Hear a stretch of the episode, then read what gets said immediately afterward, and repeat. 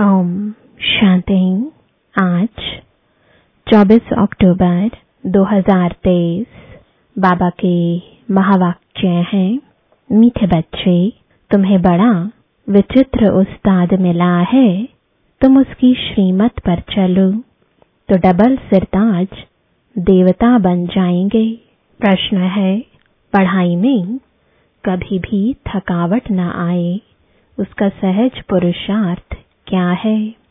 उत्तर है, पढ़ाई के बीच में, जो कभी निंदा स्तुति, मान अपमान होता है, उसमें स्थिति समान रहे। उसे एक खेल समझो तो कभी थकावट नहीं आएगी।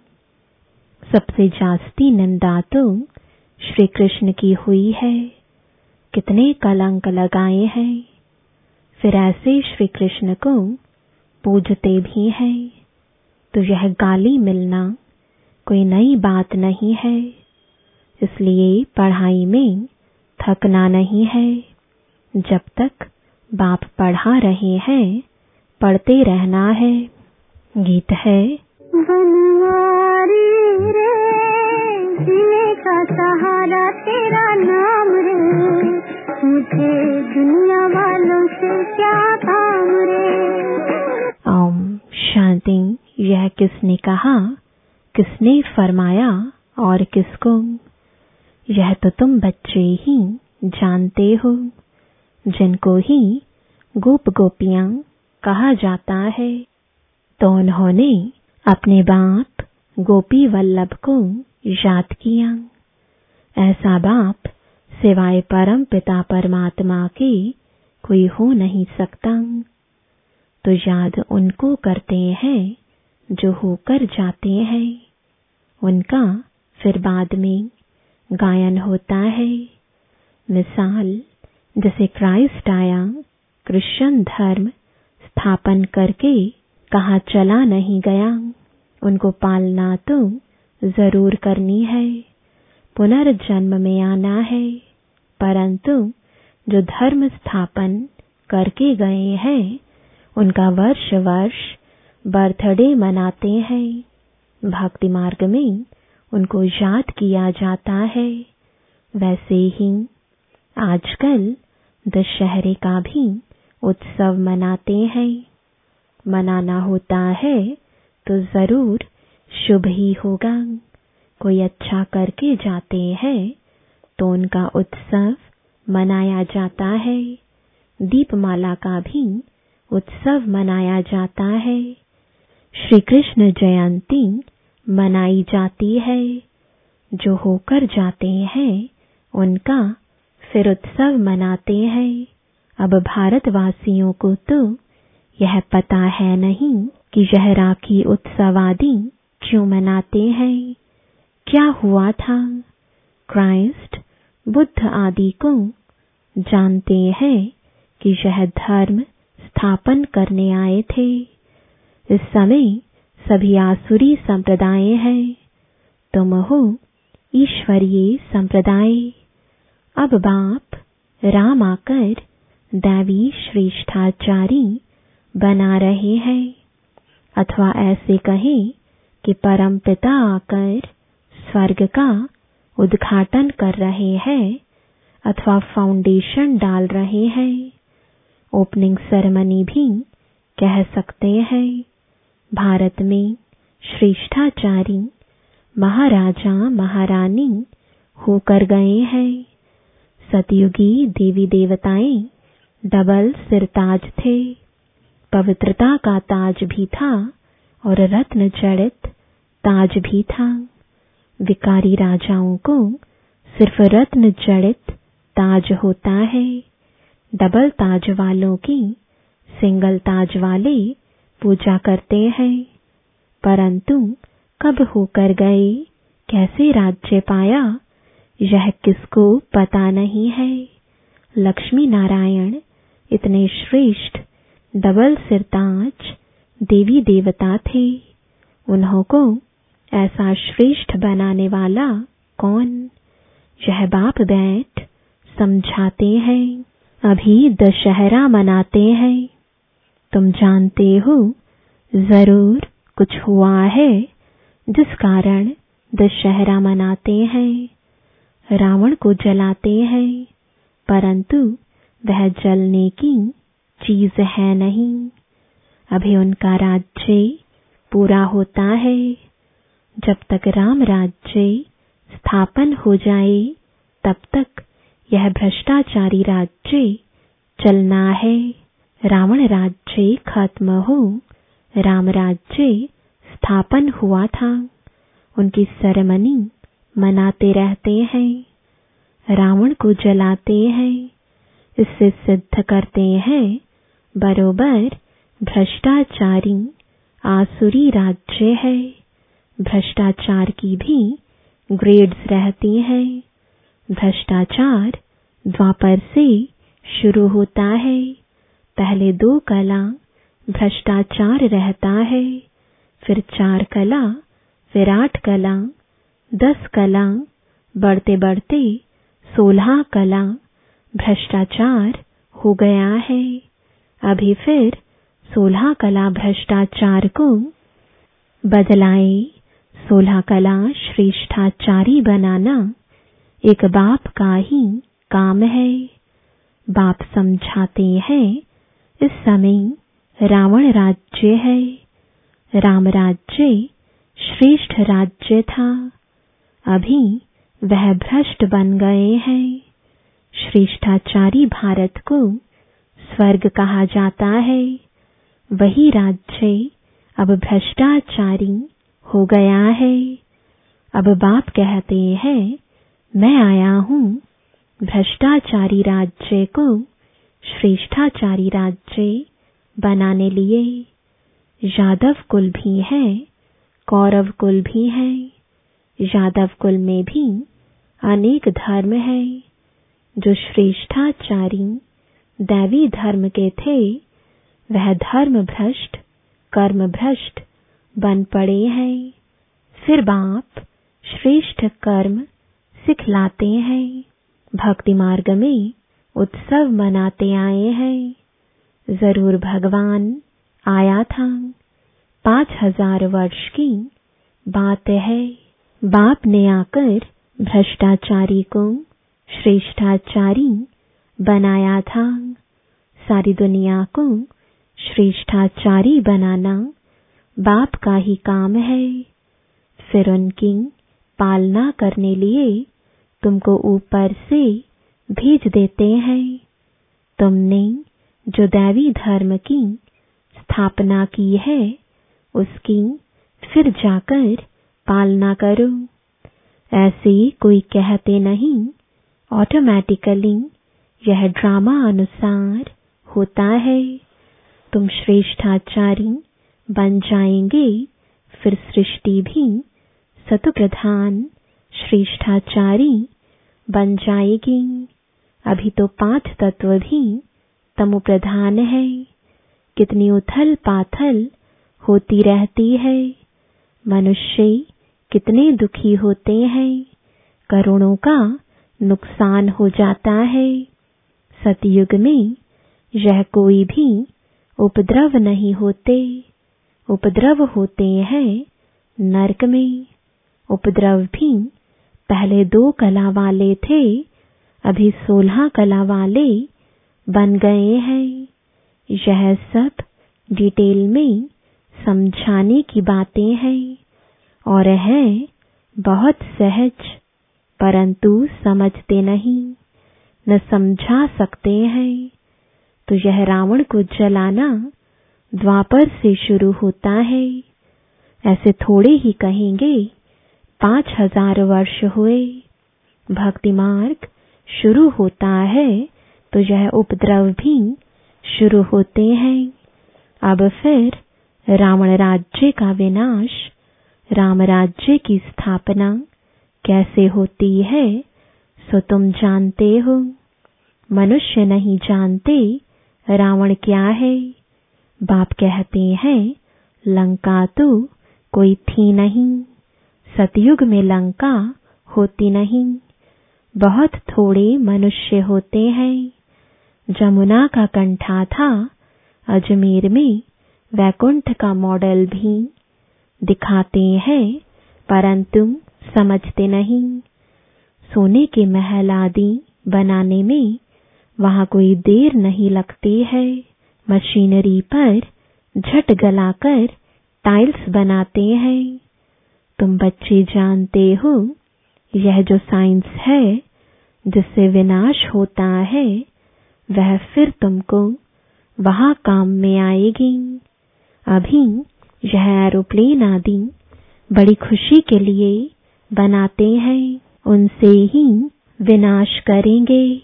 तो यह एरोप्लेन सुख के लिए भी है। तो दुख के लिए भी है। अल्पकाल सुख है।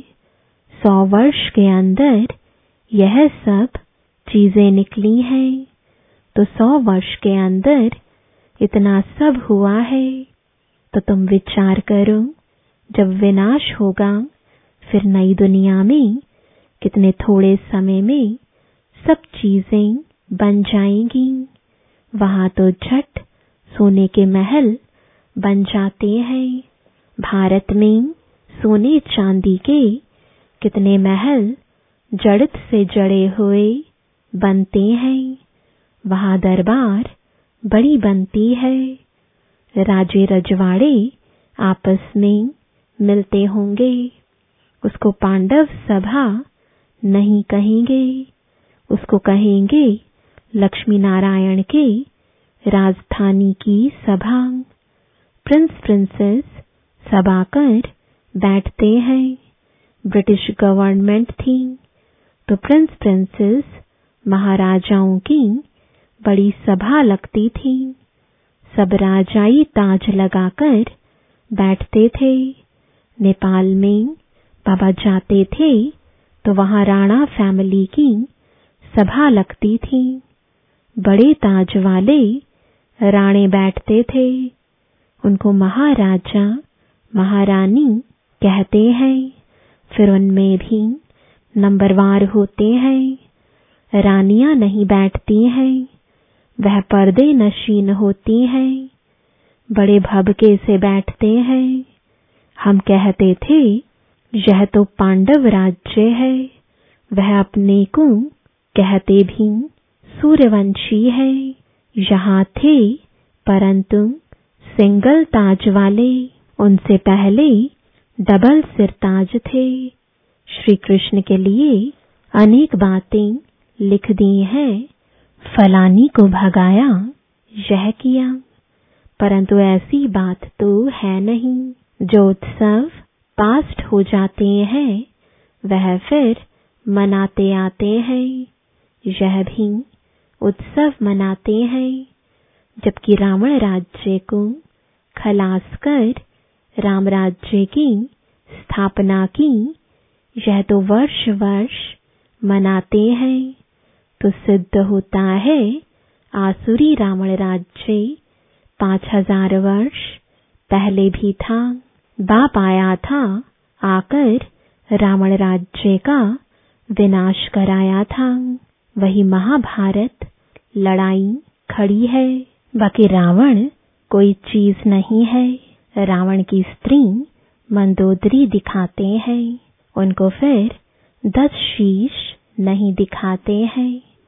रावण को दस शीश दिखाते हैं। विष्णु को चार भुजा दिखाते हैं। दो लक्ष्मी की, दो नारायण की, वैसे रावण को दस शीश दिखाते हैं। पाँच विकार उनके पाँच विकार मंदोदरी के विष्णु चतुर्भुज भी अर्थ सहित दिखाया है। पूजा भी महालक्ष्मी की करते हैं। महालक्ष्मी को कभी दो भुजा वाला नहीं दिखाएँगे। दीपमाला में लक्ष्मी का आह्वान करते हैं। क्यों? नारायण ने कोई गुनाह किया क्या?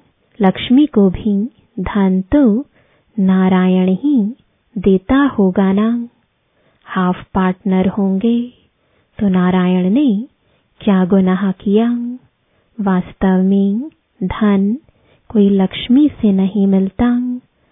धन तो जगदम्बा से मिलता है। तुम जानते हो, जगत अम्बा सो ही फिर लक्ष्मी बनती है। तो उन्होंने अलग अलग कर दिया है। जगत अम्बा से हर चीज़ मांगते हैं। कोई भी दुख होगा, बच्चा मर जाएगा तो जगत अम्बा को कहेंगे, रक्षा करो, बच्चा दो, यह बीमारी दूर करो। बहुत कामनाएँ रखते हैं। लक्ष्मी के पास एक ही कामना रखकर जाते हैं धन की। बस जगत अम्बा सभी कामनाएँ पूरी करने वाली है। धनवान तुम यह बनाती है। इस समय तुम्हारी सब कामनाएँ पूरी होती हैं। कोई धन नहीं देते हैं, सिर्फ़ पढ़ाते हैं, जिससे तुम क्या से क्या बन जाते हो। और फिर लक्ष्मी बनती हो तो धनवान बन जाती हो। ताकत इस समय तुम्हारे में है, जो तुम सब कामनाएँ पूरी कर सकती हो। जगत अम्बा दान देती है, लक्ष्मी दान थोड़े ही देगी, वहाँ दान देते नहीं, भूख होती ही नहीं, कंगाल कोई होते नहीं। सतयुग में रावण होता नहीं। यहाँ रावण को जलाते हैं। दशहरे के बाद फिर दीपमाला मनाते हैं। खुशियाँ मनाते हैं, क्योंकि रावण राज्य विनाश हो, राम राज्य स्थापन होगा तो खुशियाँ होंगी। घर घर में रोशनी हो जाती है।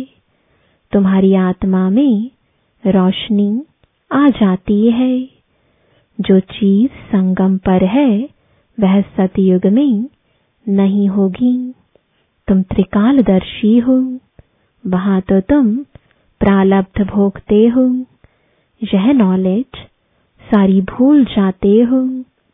संगम पर है ही स्थापना और विनाश। स्थापना हो गई, फिर बस इन सब उत्सवों आदि का तुमको ही ज्ञान है। अज्ञानी मनुष्य तो कुछ भी नहीं समझते। बड़े बखेरे बना देते हैं। है कुछ भी नहीं। तुम प्रैक्टिकल में देख रहे हो। सतयुग में यह बातें नहीं होती हैं। नारद की भी बात शास्त्रों में है। तुमसे भी पूछा जाता है। तुम कहते हो बाबा, हम लक्ष्मी को वरेंगे अथवा नारायण को वरेंगे? तो बाप कहते हैं, अपने में देखो, कोई विकार तो नहीं है। अगर क्रोध आदि होगा तो कैसे वर सकेंगे? हाँ अभी संपूर्ण तो कोई बने नहीं है, परंतु बनना है। इन भूतों को भगाना है, तब ही इतना मर्तबा पा सकेंगे। उस्ताद भी बड़ा विचित्र मिला है। बाप तो सर्वगुण संपन्न, ज्ञान का सागर, आनंद का सागर है। तो जो आकर बच्चे बनते हैं, उनको भी सर्वगुण संपन्न, डबल सिरताज देवता बनाते हैं। बरोबर, तुम बन रहे हो। देवताओं को दोनों ताज रहते हैं। तुम आए हो बाप से वर्षा लेने। वर्षा लेना है, पढ़ना है। पॉइंट्स तो बहुत निकलती रहती हैं। अगर पढ़ेंगे नहीं तो औरों को कैसे समझा सकेंगे? ड्रामा हु बहु रिपीट हो रहा है। यह नॉलेज अभी तुम समझते हो। फिर यह गुम हो जाएगी। यह जो लंका आदि दिखाते हैं, वह भी है नहीं। रावण का जन्म कब हुआ?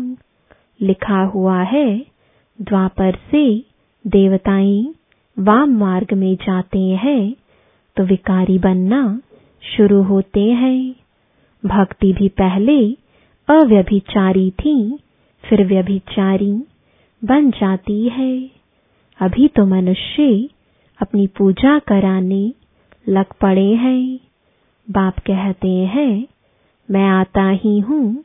भ्रष्टाचारी दुनिया का विनाश और श्रेष्ठाचारी दुनिया की स्थापना करने। ज़रूर पहले स्थापना करेंगे, फिर विनाश करेंगे। यह हमारा पाठ कल्प कल्प का है।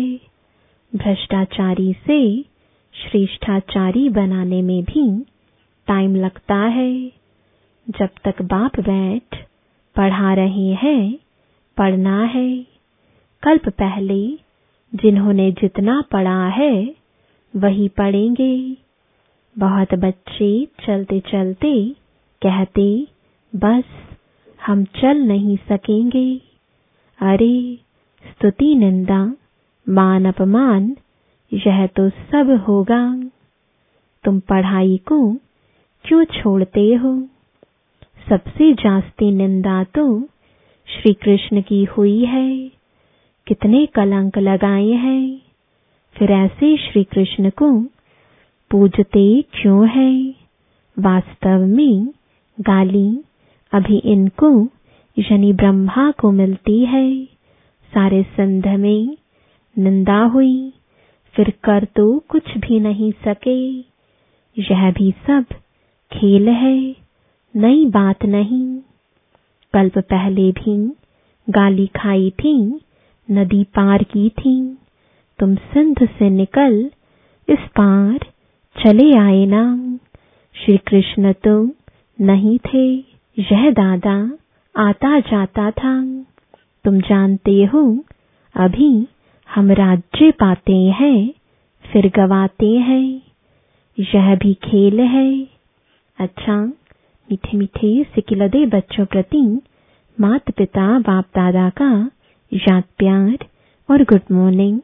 रूहानी बाप की रूहानी बच्चों को नमस्ते। रूहानी बच्चों की रूहानी बाप दादा को गुड मॉर्निंग और नमस्ते।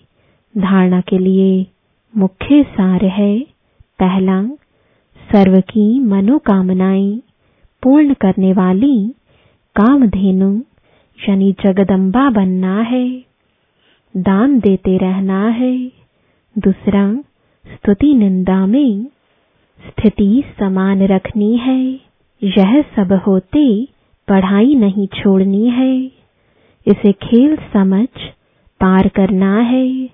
वरदान है अपने शक्ति स्वरूप द्वारा अलौकिकता का अनुभव कराने वाले ज्वाला रूप भव। अभी तक बाप क्षमा की आकर्षण है, बाप का कर्तव्य चल रहा है, बच्चों का कर्तव्य गुप्त है। लेकिन जब आप अपने शक्ति स्वरूप में स्थित होंगे तो संपर्क में आने वाली आत्माएँ अलौकिकता का अनुभव करेंगी। अच्छा अच्छा कहने वालों को अच्छा बनने की प्रेरणा तब मिलेगी जब संगठित रूप में आप ज्वाला स्वरूप लाइट हाउस बनेंगे। मास्टर सर्वशक्तिमान की स्टेज स्टेज पर आ जाए तो सभी आपके आगे परवाने समान, चक्र लगाने लग जाएँ। स्लोगन है, अपनी कर्म इंद्रियों को योग अग्नि में तपाने वाले ही संपूर्ण पावन बनते हैं ओम शांति